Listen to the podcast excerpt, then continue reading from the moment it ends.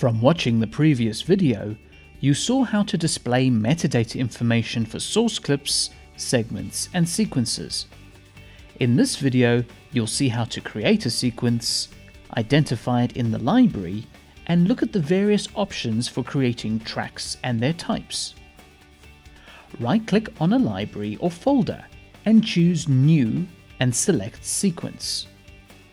You can also press Command N to create a new sequence. The sequence creation window appears, and now we will set the relevant settings. First, give your sequence a name.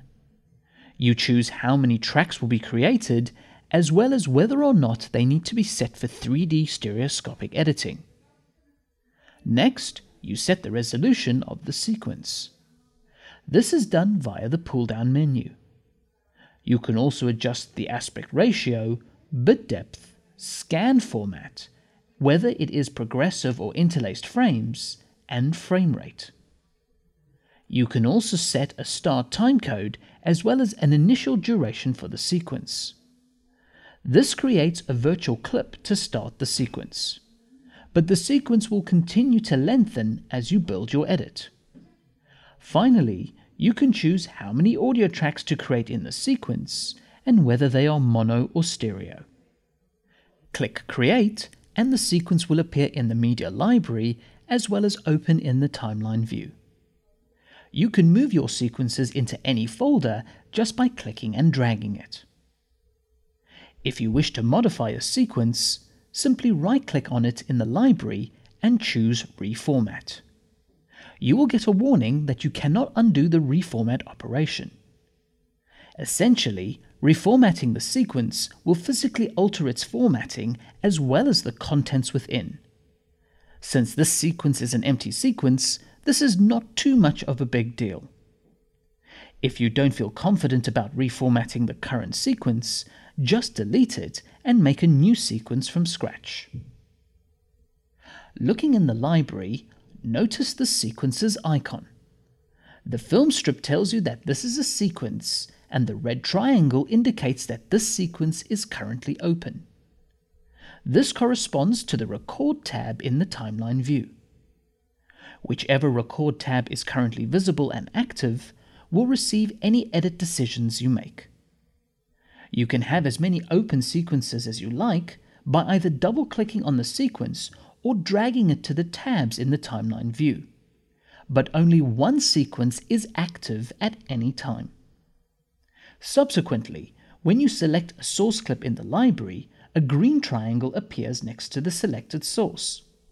This indicates that the selected source is loaded into the source viewer and it is ready to be edited into the active sequence. You can close a sequence by clicking on the Close button or you can right click on the tabs and close multiple sequences. This can also be done using the keyboard shortcut Shift-C. You can add, reorder, and delete tracks within the sequence. So for example, I'll create a new video track. Go to the Track Plus button and click it. This adds a video track above the existing video track.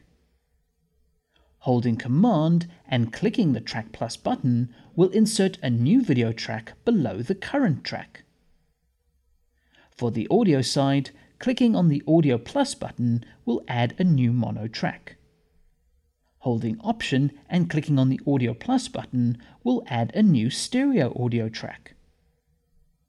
To reorder any track, click and drag on the dotted edge and move the track up or down you will get an indicator telling you where the track will be placed in the structure. To delete a track, simply right-click on it and choose Delete Track from the pop-up menu. The other kind of track worth mentioning is the version track. This feature allows you to have multiple versions of your edit contained in one sequence. This could be used for an A-B comparison, or you can version your edit in one sequence. For example, you could have one version with color correction and one without. This can all be contained within one sequence. Most people probably prefer to have separate sequences per version, so you would duplicate your sequence. However, Smoke gives you the different options to suit your workflow. Here are some extra tips for managing your sequence and tracks. You can make the timeline larger by dragging on this bar in the middle of the interface. You can also resize any track by dragging at the bottom of the Track tab. This definitely helps when looking at audio waveforms for something specific. Finally, you can also grab the vertical bar next to the patch panel and drag it to the right. This will reveal the track name. So you can right click on the track name and choose to rename it in the pop-up menu. This will help in the overall organization of segments in the sequence. You could be working with a base edit, cutaways, effects segments, voiceover, sound effects, and soundtracks. In the next video, you'll learn all about navigating around the sequence.